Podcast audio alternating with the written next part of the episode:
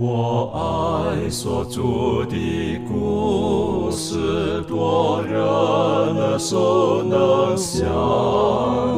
如可如今人爱慕，语中静听欣赏，不等升到荣耀的方，新歌齐声同唱。仍旧是主的故事，永远传讲不完。我很难说那故事，永垂不朽传万代，在天仍然的诉说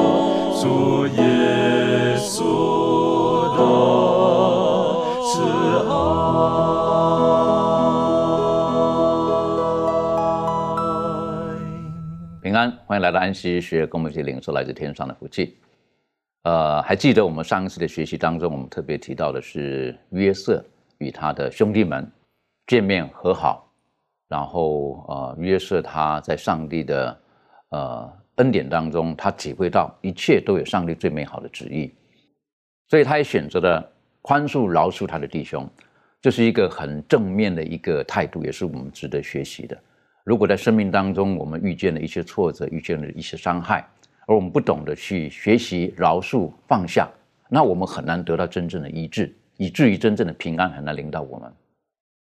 今天呢，我们一起继续再看一看，呃怎么样可以真正的得到这个呃生理、心理各方面在基督里面的安息。我们一起低头，我们特别请呃满足为我们做开始的祷告。好我们一起低头祷告，慈悲我们今天上父上帝，我们感谢你的赐福以及和带领，赐下这研究你话语的时刻，让我们一起在这里来探讨主你的话语和分享主你要给我们的信息，让我们更是从中间来看见天父你对我们的慈爱。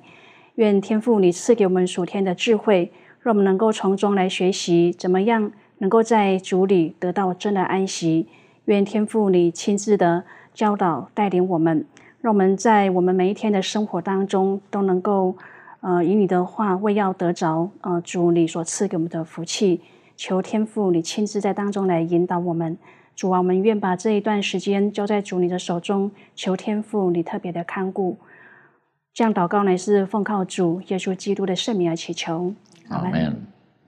当我们说到一个人需要休息的时候，有的时候应该是分为两个层面。如果说是蓝领阶级、劳动阶级的啊，他们一整天工作下来八小时、十小时都是用劳力的，可能他们觉得他们的身体真的是需要休息。但有一些人可能也许不一定是用劳力的，他们可能是用脑力的，一天下来可能他们觉得他们已经这个差不多已经就就枯竭了，好，因此他们也需要休息。如果明白圣经当中，特别是上帝的选民犹太人、以色列人，他们对于疾病的一个定义的时候，他们往往会把一个人的疾病跟他的一些精神状态或者跟犯罪做一个连结。当一个人生病，他们很容易就把它连接到因为你做错了什么。今天我们会不会有的时候也会这个样子？当我们看见一个人生病的时候，我们就开始在揣摩、在揣测。哎呀，他是不是吃这个太多了啦？还是他这个喝那个太多了啦？等等等等啊，是不是？然后呢，我们要企图找出他生病的原因在什么地方。那追根究底呢，有时到后来，我们今天可能只讲它某一部分，可能或者我们称为叫做不节制。但是在当时圣经他们的他们的概念的时候呢，就很直接的就把他犯罪跟这个人犯罪就连接在一起了。所以因此在圣经当中，当我们在思考一些。有身体软弱，亦或是有精神方面的呃压力的人的时候，呃，有的时候我们不小心就会掉到了一个一个框框当中去，好，或者像当时他们人的一些的思维当中去，以至于今天我们还是一样的。有的时候，当我们看见有一些人的身体上有软弱的时候，一不小心我们缺少了那一点点的怜悯跟同情，我们反而比较快的会觉得早就知道了吗？你看他长得这么胖，腰围这么大。啊，等等等等的，然后呢，我们就很快的下定义了。我是觉得这个并不是耶稣基督所教导我们的。好，那呃，在圣经马可福音当中有一个例子我很喜欢，在马可福音第二章这个地方提到的是有一个人他呃，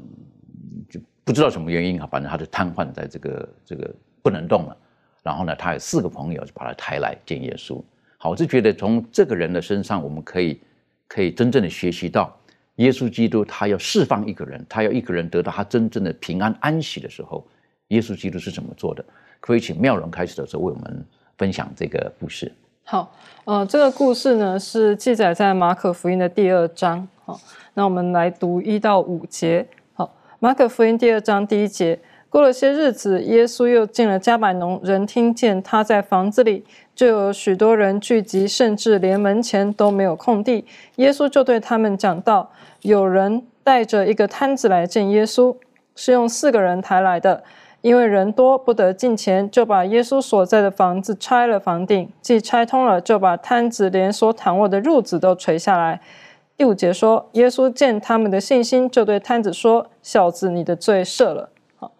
如果我们有看这个呃，不管是圣经也好，或者说是比较详细呢，是怀斯姆在历代愿望里面的原文二十百六十七到两百七十一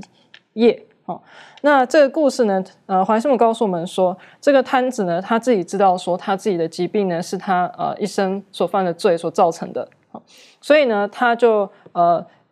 想方设法的想要得到帮助啊，所以在他来找耶稣之前，他已经去找了像是呃法利赛人啊，或是这些老师教师们，然后希望呢可以从他们那里得到安慰啊。呃，主要呢是为了不只是他肉体上的可以得到痊愈，而是希望呢他在心灵上可以得到平安啊。但是呢，就像是学科里面告诉我们的，这些这个法利赛人呢，他们呢。呃，就认为说，像刚刚讲到的，认为说这个人呢，他的疾病本来就是他自己一生犯罪所造成的，那就没有什么方法呢可以得到赦免，也没有办法得到医治啊，所以呢，他们就不去，就很冷，对他就很冷淡啊，然后呢，也没有告诉他说有什么方法呢可以得到呃得。可以得到这个心灵的平安，或者说让他的罪可以得到赦免，或者让他的肉体可以得到痊愈啊。所以这位摊子呢，他就在很绝望的情况下呢，他就来找耶稣啊。那耶稣呢，就看见他的这样的一个疾病啊，不管是他肉体上的痛苦，或是他心灵上因为罪呢所造成他心理上的这种罪恶感的痛苦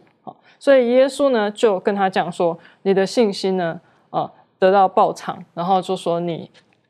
的罪呢得赦了，好，所以耶稣在很长时候，他在呃医治人的过程之中，他不是只有医治人肉体上的疾病，而是他会针对人的内心的问题呢，去赐给人呃罪的这个赦免，然后让人可以得到平安，好，所以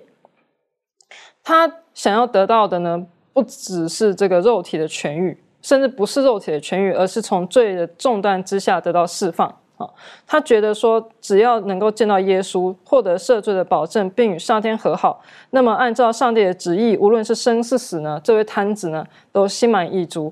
然后他已经快要死了，这个人呢，他唯一的呼求就是说，他希望呢，可以见到耶稣。啊，这个是在历代愿望怀斯母的这个证言里面说的。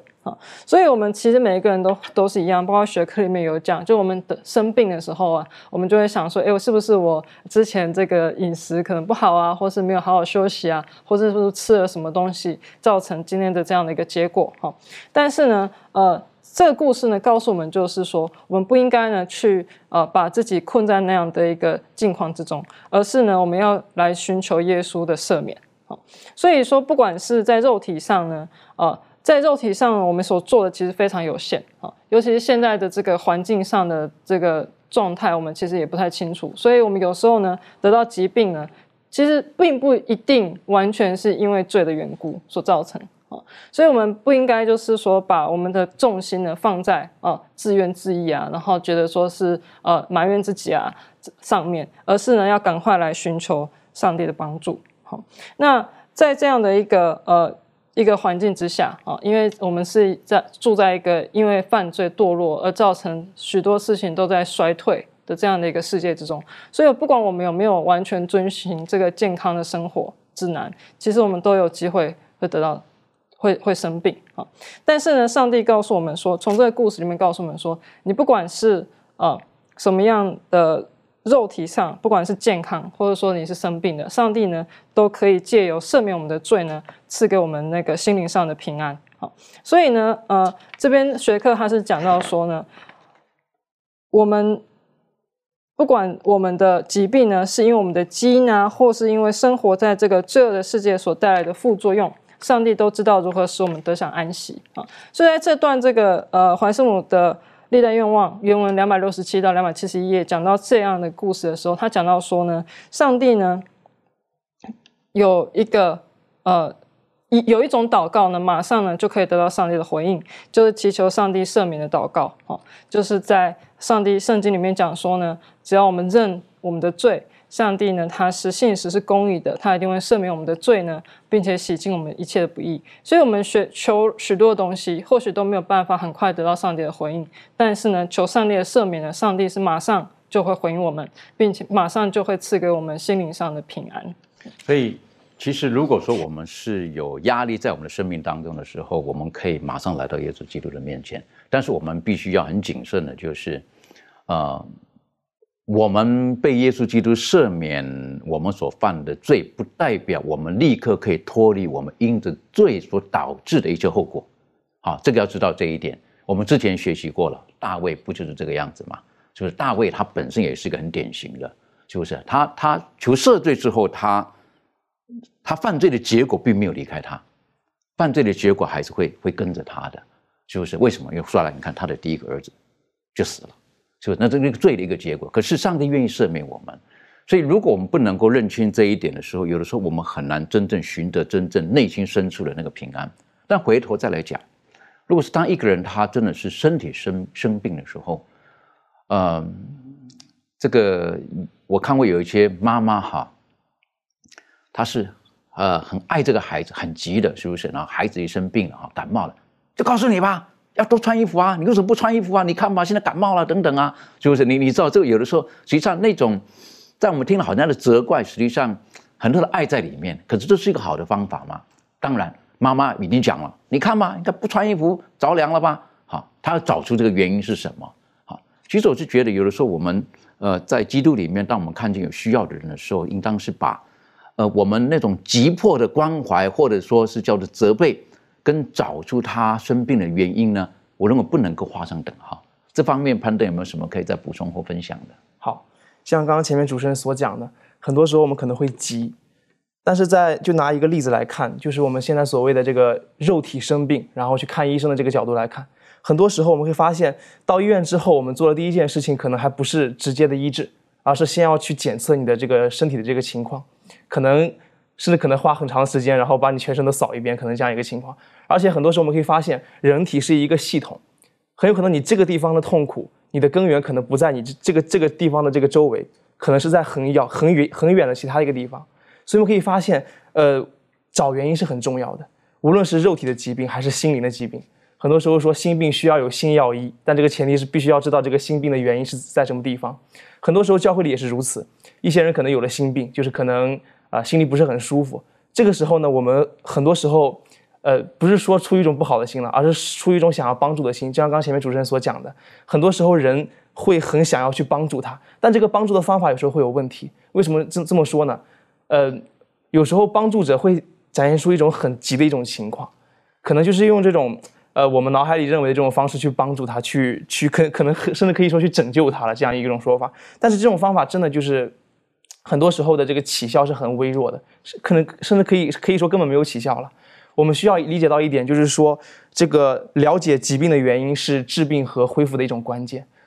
很多时候，我当我们周围的人出现这样的一种情况，就是心里不舒服的时候，我们会跟他就是会跟他产生一种就是一种聊天嘛。我们可能会在聊天当中会一直说，然后他呢可能会一直就是说啊，谢谢你帮助我，谢谢你帮助我，可能会这种情况。但是呃，当我们我们可以看心理医生这样的一个就是一这样一个例子。我们会发现，当一个人去找心理医生去咨询心理疾病的时候呢，心理医生往往不会先说，他会先听，而且一听就听很久。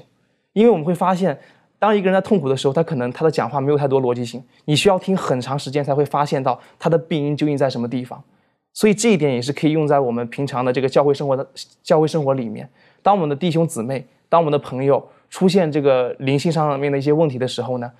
他这个时候需要的是帮助，而这个帮助更多的是一种倾诉上的一种帮助。我们这个时候最好是充当一个倾听者，然后需要去听他的倾诉，并且听很长一段时间之后，我们才能够知道他的这个原因究竟在什么地方。呃，面对不同人的情况有不同的需要。刚刚潘德在分享的时候呢，我就想到了约伯，当他在苦难当中的时候呢，他首先就来了几个朋友，啊，这个几个朋友可能很好心，要帮他找他的病因，啊，问题你为什么发生这个事儿，不是？全都是指责他，你要悔改，你这个一定有问题，一定有问题，那个是他们的一种思维在这个里面。但今天如果我们这种方式的时候，可能一个人他真的是做错了，我们还一直用力的指责的时候，可能会是反效果。我们回头再来看看马可福音。这个当这个摊子被抬到耶稣基督面前的时候，耶稣施行的步骤是如何？我是觉得这个也是很值得我们学习的。这一段是不是可以请庭轩带我们一起来学习分享？好，那我们一起翻开在马可福音的第二章五到十二节，圣经这么说：第五节，耶稣见他们的信心，就对摊子说：“小子，你的罪赦了。”有几个文士坐在那里，心里议论说。这个人为什么这样说呢？他说健忘的话了。除了神以外，谁能赦罪呢？耶稣心中知道他们心里这样议论，就说：“你们心里为什么这样议论呢？”或对摊子说：“你的罪赦了。”或说：“起来，拿你的褥子行走。”哪一样容易呢？但要叫你们知道，人子在地上有赦罪的权柄。就对摊子说：“我吩咐你起来。”拿你的褥子回家去吧。那人就起来，立刻拿着褥子，当众人面前出去了，以致众人都惊奇，归荣耀与上帝，说：“我们从来没有见过这样的事。”好。在这样子的一个故事里面呢，我们看到还蛮特别的。在面对这样子的一个摊子的时候，耶稣他所做的第一件事情，呃，不是说呃起来拿着你的褥子走了，或者是说呃直接医治了这个摊子，反而耶稣基督他是怎么说呢？他说：“小子，你的罪赦了。”那我想，呃，真正影响这个，呃，从耶稣基督他这样子。的一句话里头，我们可以知道说，他明白这个摊子所患病的一个真正的原因跟根源。那很多的时候，就像刚才攀登啊，以及这个妙容姐妹所提到的，很多的时候，我们可能会就是看到一些症状的时候，然后发现自己的患病会。依照这个症状，然后去呃，希望能够让这个症状恢复。但是耶稣基督呢，我们知道他在医治人的时候，他是一个呃，以看到他的痛苦还有疾病的根源来给予他完全的医治。所以呃，从这样子的一个角度来看到，耶稣基督他知道他患病真正的原因，是因为他心里还有他的这个生命里头有一些缺口，需要被神所医治。因此，他在这样子的一个情况下，给予他的这句话，让这个摊子有了生命，并且能够感受到自己的呃曾经他所认为的。或这个社会文化带给他的影响，认为是自己的罪跟上帝分离的这种沉重，在耶稣基督这一句医治的话，给予他了完全的痊愈。所以耶稣他直接就处理他的根源，就给予他饶恕。那我们再一次呃，从这样子的一个情况里头，可以知道耶稣基督他所带给人的这种医治，他所做的事情是什么呢？他不会只是医治你的。就是外观外在的一个症状，他是医治你的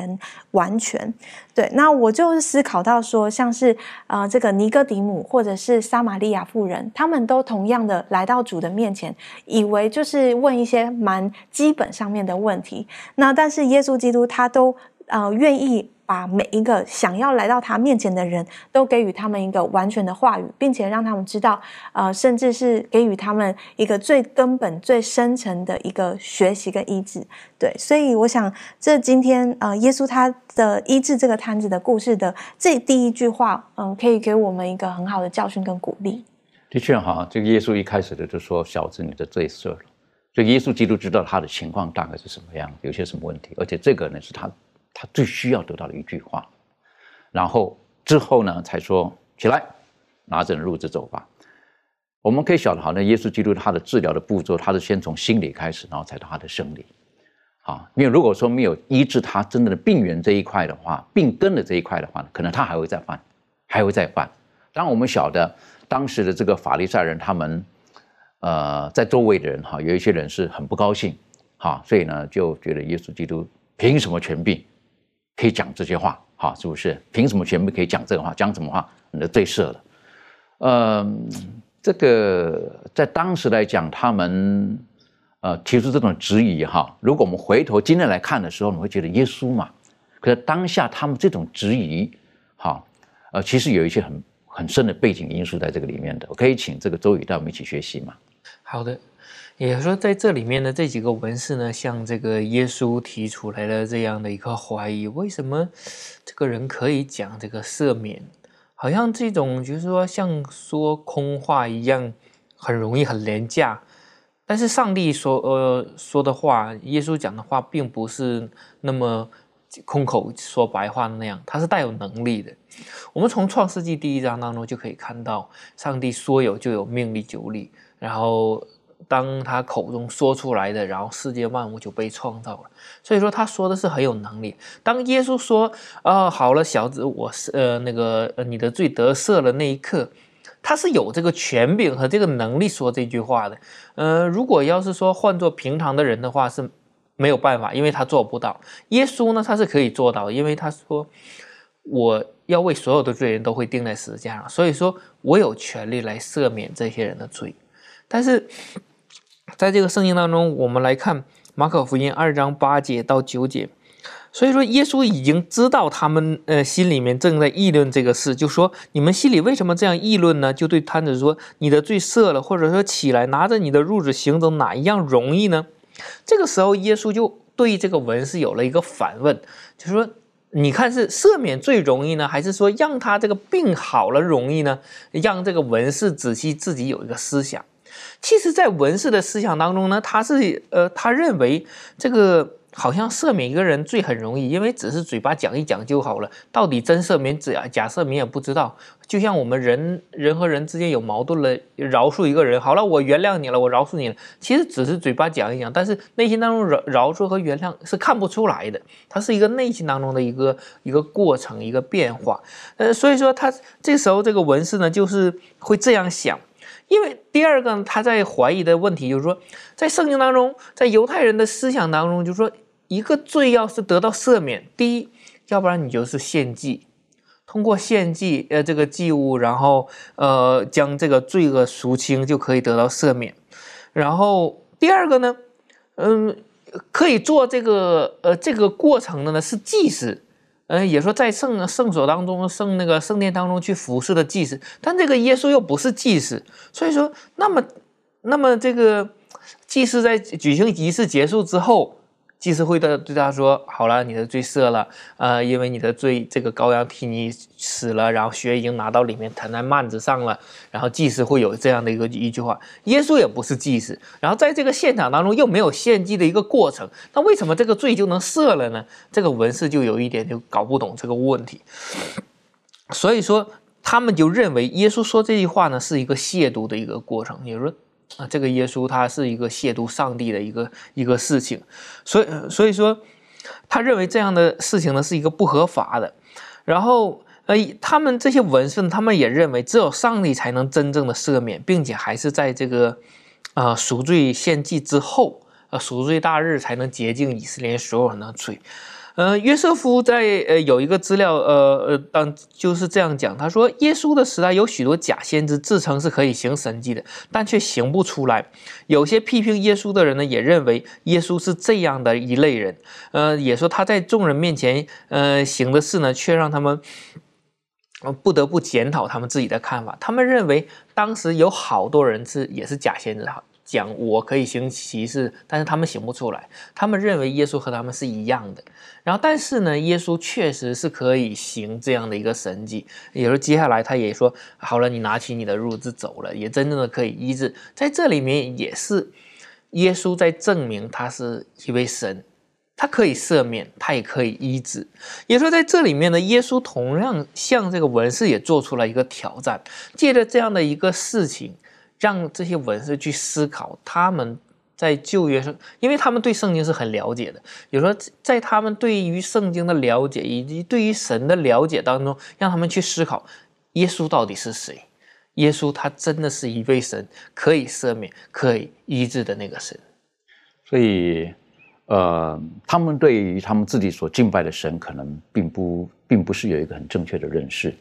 好，他们可能觉得那个神是很严厉的。好，所以你没有你没有像刚刚所提到的，你没有献祭，你没有做这个事情你的罪是不能够得到赦免的。他们可能还在活在那种的环境当中那。当然，在耶稣基督在这个时候呢，呃，的确他们还是要献祭，好，还是要有犯罪啊等等的。可是我们看到这个人，他都已经瘫在那边了，他怎么去献祭啊？是不是？等于说好像已经被社会已经已经被放弃的一个人了啊？那那我就觉得，呃，这个给我们很大的提醒。有的时候我们在寻求医治的时候，也许不一定是很顺利的，好，不一定很顺利的，可能真的是是太严重了。但是在这个地方，耶稣基督告诉我们，实际上，纵使我们的身体可能没有办法马上恢复。但是其实我们在耶稣基督里面，我们还是可以得到真正的安息的。其实这个是一个很重要的一个环节。这方面满足有没有什么可以分享的？好，我看到这个摊子被这个耶稣他医治嘛。那我想，呃，在圣经当中，他也特别讲到说，呃，耶稣他要行这个这件事的这个目的呢，他就是要显明他有这个赦罪的一个权柄。那看到这个摊子呢，他呃的这个情况，我想他在这个万念俱灰的状况当中呢。呃，他听见这个耶稣的事迹呢，他被他感动，那他也呃知道这个耶稣他这个呃医治跟赦罪这个能力，所以呢，在他朋友的帮助之下啊，来到他的这个面前。那我想，这个耶稣，我觉得让我最感动的地方就是说，很多时候我们啊去求医治的时候呢，呃，医生都是只是针对你可能肉体上的一个病痛啊来下来下这个药，但是呢，我们看到这个耶稣，他看到这个呃摊子的时候呢，他不是只看到他的外在，他也看到他的内在到底是怎么样子。所以他知道怎么样可以让他呃这个病呢啊能够完全得到这个医治，所以他从他的那个内在当中呢，他说啊小子，你的罪赦了。那我们看到呃这个摊子，他听到这样子一个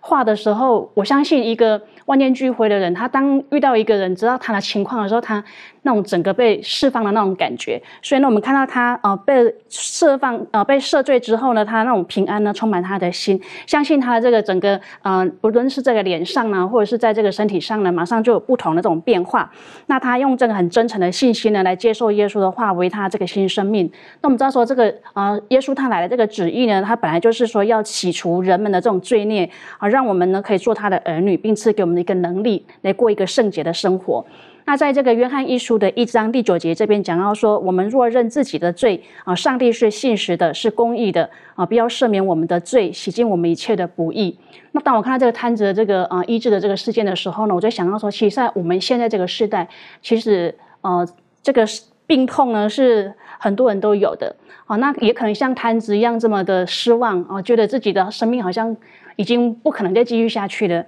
那从这个呃探子的这个事件当中，我相信我们呃现代人也很希望听到说，哎，你的罪赦了哈，那他们的身体就可以完全好起来，心里也可以好起来。在这边讲到说，呃，他们。这个生病的结果呢，病根呢，就是这个罪的重担啊，所引起这种烦躁、失望。所以呢，如果不来求治这个呃医治心灵的这种啊大医师的时候呢，我们就得不到这种解放。但但是可以医治这种，就只有就主耶稣可以。所以呢，我们必须来到这个主耶稣的面前呢，他才是给我们这种平安，让我们可以恢复身心的这种精力跟健康。那我们知道，生命能在耶稣里头。他说：“我来的是要叫人得生命，并且得的更丰盛。”那他是一个叫人活的一个主。那今天呢，主有这种赐人生命的能力呢，就如同当日在地上医治病人一样，可以赦免啊这个罪人的一切。所以诗篇的一百零三篇第三节说：“他赦免你的一切罪孽，医治你的一切疾病。”所以即使呢，我们啊在求医治的时候，哦，这样的祷告，我们可能没有马上办，没有办法马上得到这种医治。但是呢，我们可以知道，啊，当我们愿意谦卑啊认罪悔改的时候呢，上帝他必要赦免我们的罪，啊，是给我们心中有平安。所以呢，我们就可以在主里面得到啊，基督里面的这种平安跟这个安息。的确哈，有的时候我们可能是一些呃自己的生活的一些的不节制，导致我们的身体就受伤了。那我们晓得，身体跟心灵有时候是结合的很密切的。呃，当我们身体不好的时候，会影响到我们的心情、我们的、我们的情绪、我们的各方面。所以，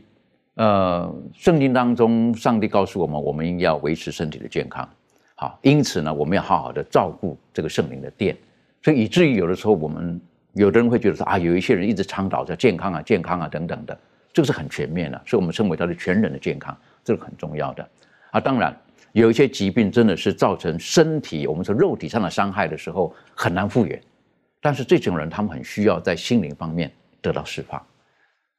耶稣基督讲你的罪赦了，实际上有的人可能会觉得说这就是一句话而已，但是这一句话对当时这个人而言，他是非常有意义的。为什么？在我个人的认知当中，等于说他可以重新回到他的社会团体当中去，他可以重新被接纳，因为人家定他是罪人的时候，没有人愿意跟他在一起，人家会觉得他是个罪人，不要跟他在一起。但在这个时候，耶稣基督他说你的罪赦了，所以以至于。他立刻跟整个社会的关系就重新连接上了。但在我还想特别岔开话题一下，分享一下，在这故事当中呢，我是觉得有几个关键的哈，在我看的是很感动的，就是这一个犯罪的人，他有四个忠心的朋友，哈 哈对不对？这四个中心的朋友呢，他不会在乎当事人怎么看，你怎么跟这个人在一起，是不是？他们愿意帮助他。哎呀，我就觉得我是是不是那四个朋友？那么愿意去关心他、帮助他、爱护他，纵使别人可能用异样眼睛去看他，我是觉得这是让我很很感动。他有这四个朋友，然后呢，接着圣经上面马可福音所写的就是见到他们的信心。好，那这个信心是谁的信心？我是觉得应该是五个人的信心都在里面，是五个人的信心，包括什么？包括这个坛子，还有呢四个朋友的信心。我们相信，是不是？所以在圣经当中也告诉我们，代祷的力量是极其大的。当有的时候我们我们不知道该怎么办的时候，我们可以同心的求神帮助我们。那神会用很奇妙的方式来帮助我们。而且当我们愿意为这件事情而祷告的时候，很奇怪的，嗯，人与人的距离慢慢就会靠近。如果愿意一起祷告的时候，距离就会靠近了，就不会变远的，不会说越来越远了。所以愿神帮助我们，让我们从这个摊子的故事当中呢，我们可以学习到，耶稣基督他是极其愿意赦免人的罪的，他希望我们可以重新站起来。那重新站起来两方面，一个是我们与社会的关系，一个是我们心里的。当然，我们的肉体，我们都希望可以有生机在我们当中。耶稣基督当时责备了当时的文士，你觉得赦免哪一个容易，还是其他容易？在我觉得哈，我觉得赦免比较容易。啊，刚刚这个周宇提了嘛，就一句话而已嘛，是不是？但是当时的人连这一句话都不愿意说，等于说不要讲，我们先不要赦罪了哈，我原谅你，这句话有的时候我们都不愿意说出来，我们僵在那个地方，甚至想我没有办法忘记他，我饶恕不了他啊，这个到后来呢，可能是自己会出问题啊，好，我们太多的苦毒在里面了，所以有人跟我讲，哎呀，我最近觉得你的身体不大对哦。我说我也不知道怎么样子啊，嗯，我觉得你最近的负能量太多了，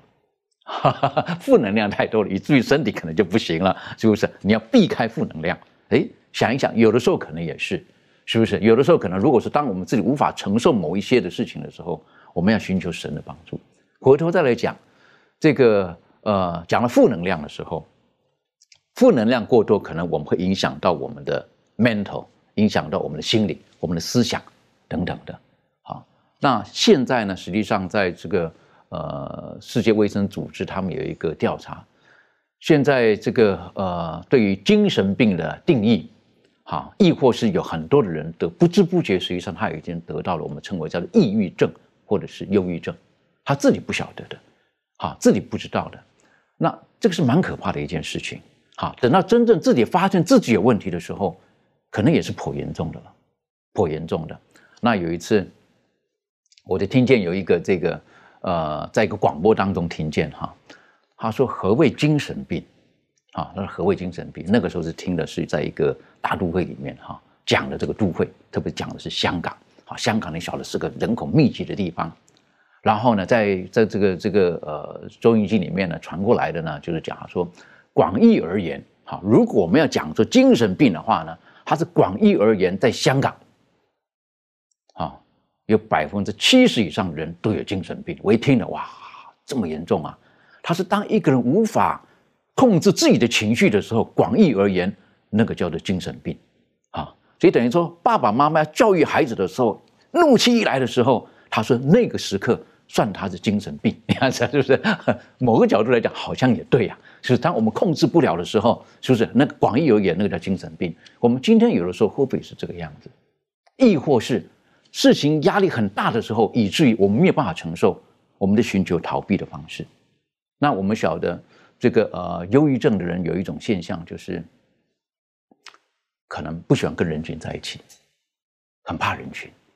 然后就回到家里的时候呢，很怕阳光，好，窗户都关起来。所以你你晓得，这个是一个。一个慢慢慢慢的一种的现象了，在巨变圣经当中有一个蛮典型的例子，我是觉得哈，这是一个了不起的先知，哈，可是后来呢，他居然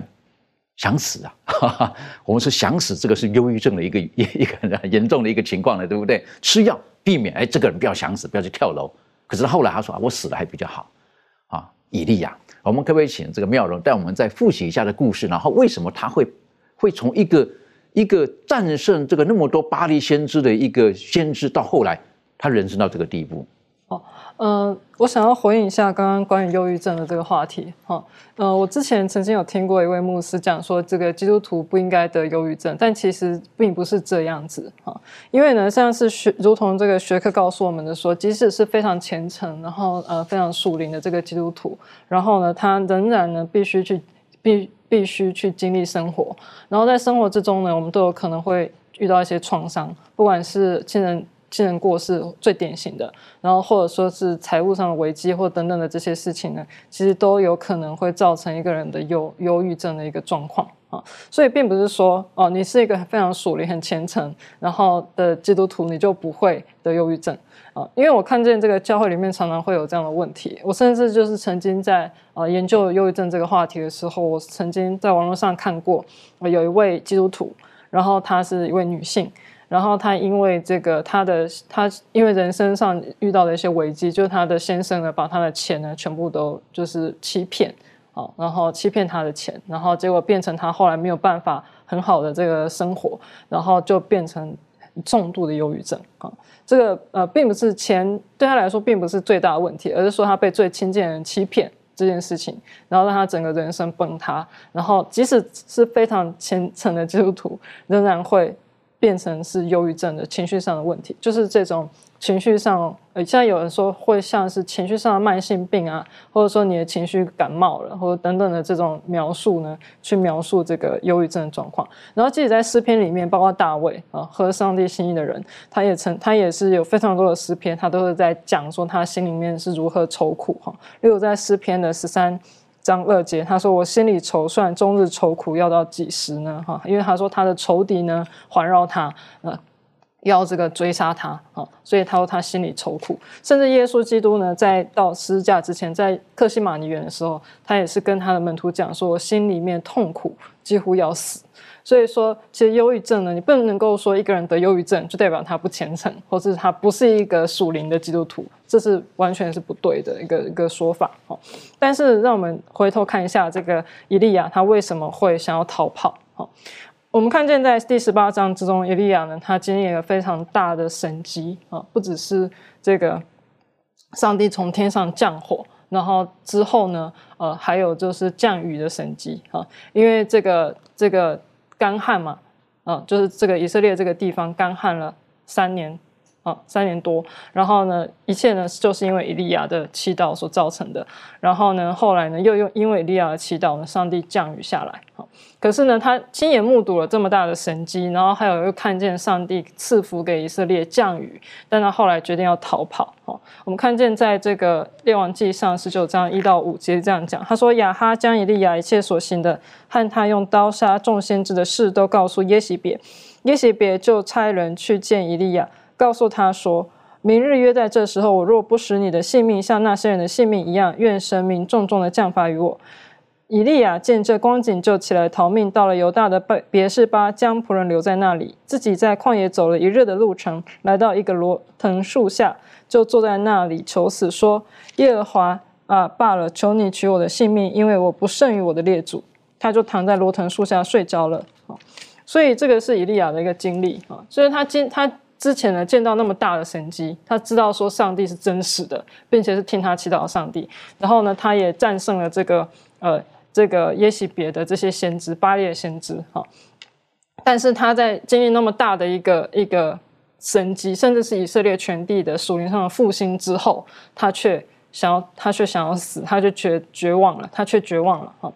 那呃，其实有很大几个原因啦。第一个原因当然就是因为他之前呃老路了很长一段时间哈，就是他到这个呃到这个国王那边去，然后说要到加密山上把那些先知。把那些假先知召集起来，然后后来呢，他们又经过一整天的时间啊，因为他先让进那个巴列先先表演嘛哈，然后经历了一整天的时间，然后呢，他最后呢，他又单独留留在那边呃祷告哈。那他除了这个，就是看见上帝降火下来之后，他就把这个巴利的先知给杀了哈。圣经在第列王记上的第十八章四十节是这样讲，他说呢，呃。以利亚对他们说：“拿住巴利的先知，不容一人逃脱。众人就拿住他们。以利亚带他们到基顺河边，在那里杀了他们。哈，所以说这个以利亚呢，他除了下令杀这些先知之外，他自己可能也有参与杀杀掉这些先知的过程。那我们知道，就夺取人的性命，因为那个时候没有枪嘛。有人说用枪是杀人是最没有感觉的，因为你你就是。”就是不会亲手碰到他，甚至也不太会看到看到他的这个状况。但他们那时候是用刀嘛，所以说他呃，这对杀人对人来说都是很大的心理上的创伤哈。所以说一整天这个雅哈呃，这个不是雅哈，这个呃以利亚呢，他做了那么多的事情，然后他又又心灵上呢，他一定感到非常的疲惫啊，因为他有经历过杀这个先知的过程。然后呢，然后到后面呢，即使他看见这个上帝降雨，然后呢。他知道上帝是真实的，还是会感到非常的呃身心俱疲。好，呃，这就像是我们有时候啊到外面去做了很长的一段这个布道会之后，然后我们就看见很多人受洗，然后就觉得很感动啊，然后觉得好像自己的属灵好像很好像复兴了等等。但是啊，常常我们在工作很长长一段时间，即使是做上帝的施工也是一样啊，我们常常会有这种。身心俱疲的状态，包括耶稣他们那个时候也是，然后所以耶稣才会召集使徒，要叫他们到山上去，所以我来到山上去歇一歇哈。所以这个亚哈他这个他这样的，他就在很疲惫的时候，然后他听见耶西别要杀害他，然后他他心里面他是这样想，他说哦，我都做那么辛苦了，然后我一整天累到今累累到现在，结果你居然这个上帝还没有阻止这个耶西别要来杀我。他心里面可能会有这样的一个想法哈，所以呢，他就决定呢，他要逃跑好。那像我们很多时候啊，就是有时候在这个属灵上得到很大的一个胜利哈，因为我们在受到试探的时候呢，我们时常是不停的要去靠着上帝力量去抵挡试探，但我们有时候呢，会因为在长期的这样的一个抵挡之下呢，我们会有松懈的时候啊，然后我们会有疲疲惫的时候啊。所以，我们自己呢，也跟伊利亚一样，常常呢，会在这样疲惫的时候呢，会想要去逃避，哈，想要想要借着这个。呃，像是这边是说，是用这种暴饮暴食的方式啊，哈，因为经过研究也发现，就是高盐、高糖、高油的食物呢，可以呃，就是让我们觉得很舒服啊，所以我们会想要去做一些逃避的行为，但是这些都不是长久之计，哈，它只能够稍微的在短时间之内，就像是毒品一样啊，短时间之内让我们有一种开心的感觉，哈，但是当他最后还是没有办法解决我们的问题，然后所以就像是伊利亚一样，他就是想要逃逃避嘛，逃跑也是那个。逃，就是逃掉，不要让耶西别杀掉他。但是他到后来，他没有办法解决他心灵上的问题，所以他之后就跟上帝说：“你还是让我死了吧。”这样子。所以这个是伊利亚他在经历那么大的胜利，但是他在身心俱疲的状态之下呢，他就会想要逃跑，就跟我们每一个人是一样。这个逃跑到底是？好还是不好？哈，有时候我们会觉得说，这个人怎么搞的不敢面对现实呢？哈，你应该勇敢一点去面对嘛，哈，就是？所以当然逃跑，这个这个这里圣经这么讲了哈，这以利亚呢，他就听到了，他就逃跑了，就是？然后呢，求死，然后他也说到了，他说：“哎呀，我真的比较我的列祖哈，好像我真的不如他们。”好，那这为什么会讲这句话呢？潘登，你可以带我们去学习吗？好我们来看一下，其实当以利亚讲这段话的时候，他这样的一个背景。刚刚前面妙容姊妹已经大概的分享一下这个故事，所以在这个十九章的，尤其是在第二节的时候，这个时候呢，以利亚刚刚做成了一件大事啊，他的这个属灵攀上了高峰。结果，结果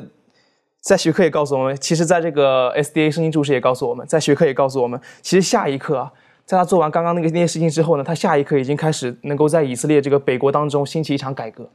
而且是一场非常属灵的改革，所以可以说是这个美好的契机就在他面前了。结果他正好碰到了这个这个迎头一一盆冷水就飘飘过来了。在这个十九章第二节，耶喜别就差遣人去见以利亚，告诉他说：“明日约在这个时候，我若不使你的性命像那些人的性命一样，愿神明重重的降罚于我。”所以可以说这段话使得这个以利亚心凉了，感觉 有点害怕，可能是可能是害怕吧，然后他就逃跑了。所以当他逃跑的时候呢，我们可以看一下，在这个第呃第三节跟第四节，圣经说以利亚见这光景，就起来逃命，到了犹大的别是巴，将仆人留在那里，自己在旷野走了一日的路程，来到一棵罗藤树下，就坐在那里求死，说：“耶和华，罢了，求你取我的性命，因为我不胜于我的列祖。”所以我们可以看，这个时候的以利亚，他逃跑，不是说逃几个小时、几分钟而已，他是逃了至少是一天的时间。可以说，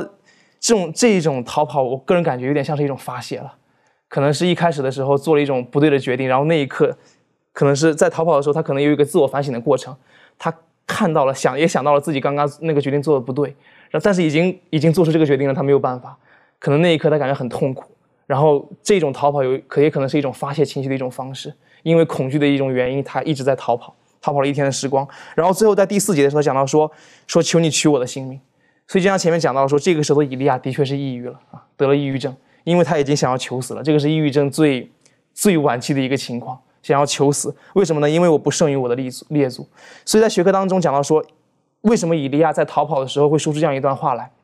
可能是因为他在逃跑的时候，他在自我反省的时候呢。他开始想到他之前的一个，就是这个上帝对他的一个带领。他也开始想到说，之前上帝对于他列祖的一个带领，可以说是没有对比就没有伤害了。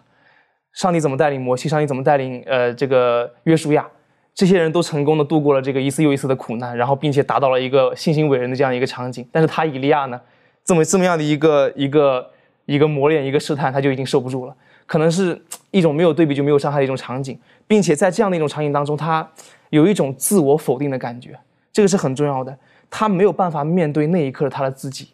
所以我相信很多时候我们每一个信徒都有这样的一个场景了。在之前的某一个时刻啊，我们做了一个错误的决定，然后过了一段时间之后，每每当我们想到那个决定的时候，我们就忍不住面红耳赤了，无法无法面对那一刻的我，无法想象那一刻的我竟然做出那样一个决定。这个时候的以利亚也是这样的一个场景。那个时候的他，甚至开始讨厌他自己，开始否定他自己，认为他自己没有希望了。但是我们需要意识到的一点，在这个圣经罗马书第八章，圣经在这个第三十八跟第三十九第三十九节，圣经说：“因为我深信，无论是死是生，是天使是掌权的，是有能的，是现在的事，是将来的事，是高处的，是低处的，是别的受造之物，都不能叫我们与上帝的爱隔绝。”这个是我们需要意识到的一点。无论你再怎么痛苦，你都需要知道这一点，就是我们。我们再怎么样去做，怎么样去做错事，上帝的爱总不可能与我们隔绝，哪怕你的心已经向上帝封闭了，上帝的爱依然向你倾泻，倾倾覆在你身上。这个是我们需要意识到的一点。所以怀师母在这个《喜乐的泉源》第九十七页说：“我们虽没有明显的证据可以即刻看出救主是在俯身垂顾我们，但事实确实如此。虽不觉得他的抚慰，但他大有仁爱慈悲的手确实按在我们的身上。这个是我们需要意识到的一点。”所以，我们当然这个比较抽象了。很多时候，我们感觉怎么就是上帝爱我们，他怎么去拯救我们呢？就像是呃，在这个学科当中举了一个例子，就像是一个溺水的人。当一个溺水者溺在水里的时候，我们我们都有这样一个经验了：一个不会游泳的人溺在水里的时候，通常两三个会游泳的人去救他都不行。为什么呢？因为一个溺水者他的求生意志是很大的，他会拉住一切能够帮助他脱离水水的一个东西。所以，当我们去拯救他的时候，他可能会直接就缠在我们身上。可能这个时候，连拯救者本身也会出现生命危险，所以上帝拯救我们的方式就跟一个救生员拯救溺水者的方式一样，他需要一定的等待，需要等待这个溺水者甚至可能没有力气了，可能已经没有意识了，已经在水面上不动的时候，这个时候拯救它是有效的。所以，我们我们当我们的生命跟以利亚一样出现这个低垂的时候，感觉没有希望的时候，我们也需要意识到，上帝拯救我们的方式就是可能是等待了，等待我们。就是真的到了人的尽头，所以我们有时候说人的尽头是上帝的开始。的确哈，当这个呃以利亚他觉得在这个时候他已经已经到到了一个尽头了，好，但是他就忘记，其实上帝在后面不断不断的带领他。其实有的时候，我们从圣经当中，我们可以得到很多不同的安慰。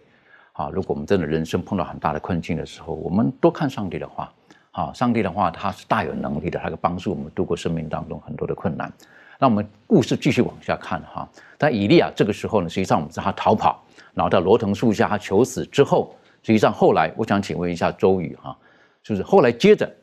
实际上上帝怎么样去帮助他？你可以带我们继续学习吗？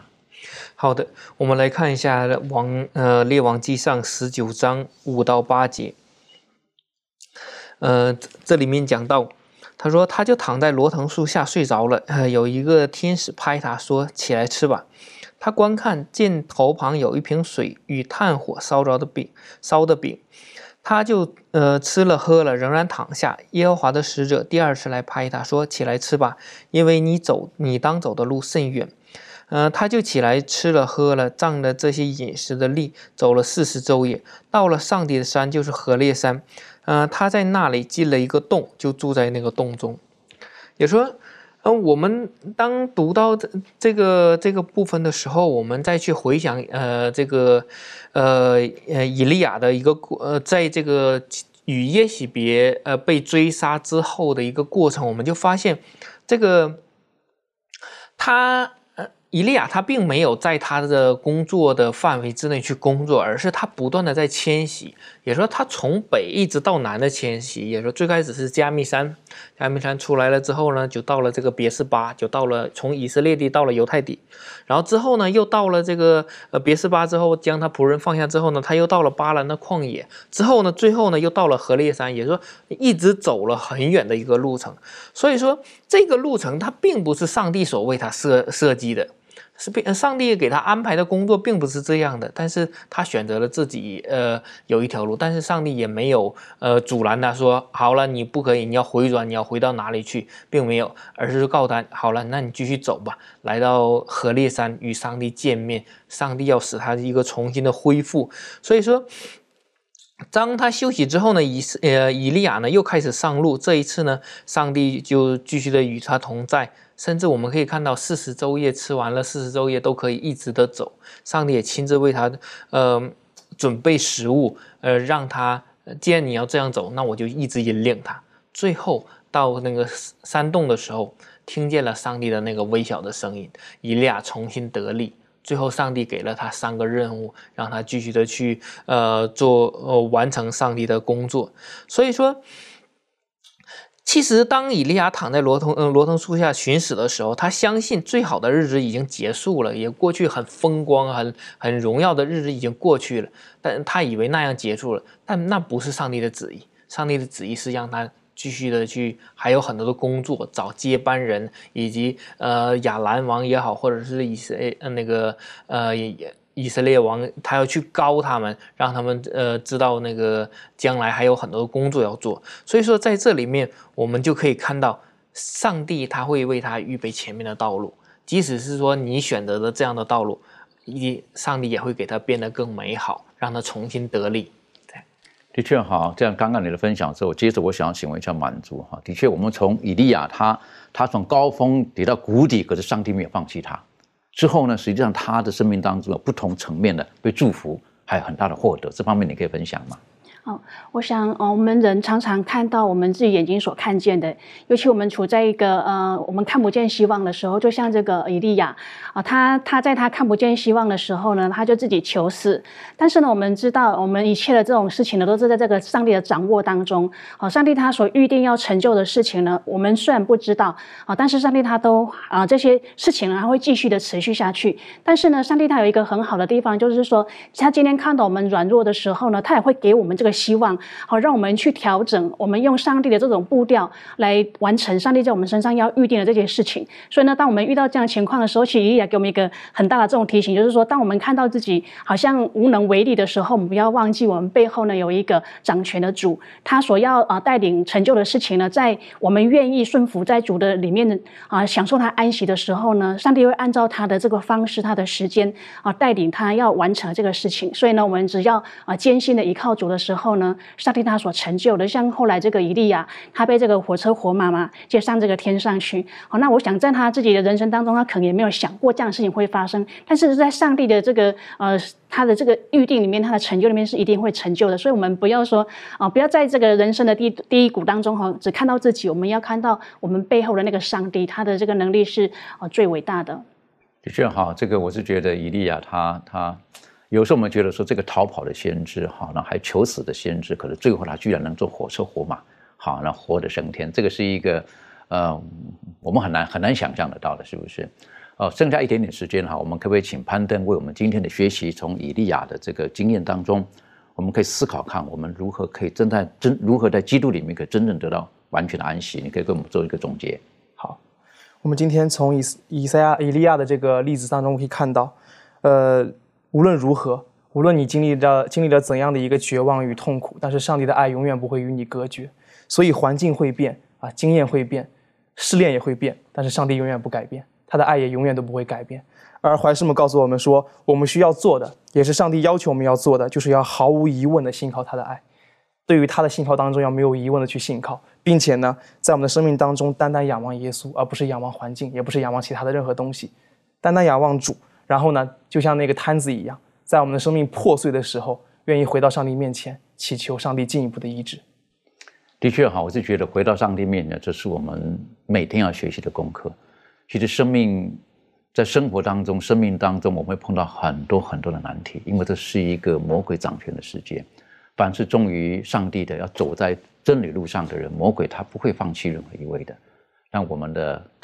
最大的依靠就是耶稣基督在十字架上已经为我们成就了一切，他战胜了这一切。所以，我们只要勇敢的到他面前，啊，无论是我们身体上的，亦或是特别是我们心理上的各种的压力、疾病，我们相信耶稣基督，他能够给我们最好的答案。愿上帝帮助我们，我们一起低头做祷告。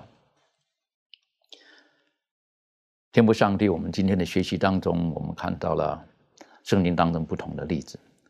就在今天我们的生活当中，也许我们所认识的人，他们现在受到了呃身体上的困，正碰到身体上的困难，亦或者在身体上面他们有疾病等等的。父上帝，呃，有的时候我们的能力有限，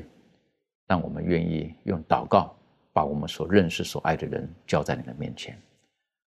更是有一些人，他们现在被一些的环境压力等等的。呃，导致于他们的心情方面、心理方面，可能也也生病了。父上帝，这个更深的层面帮助我们，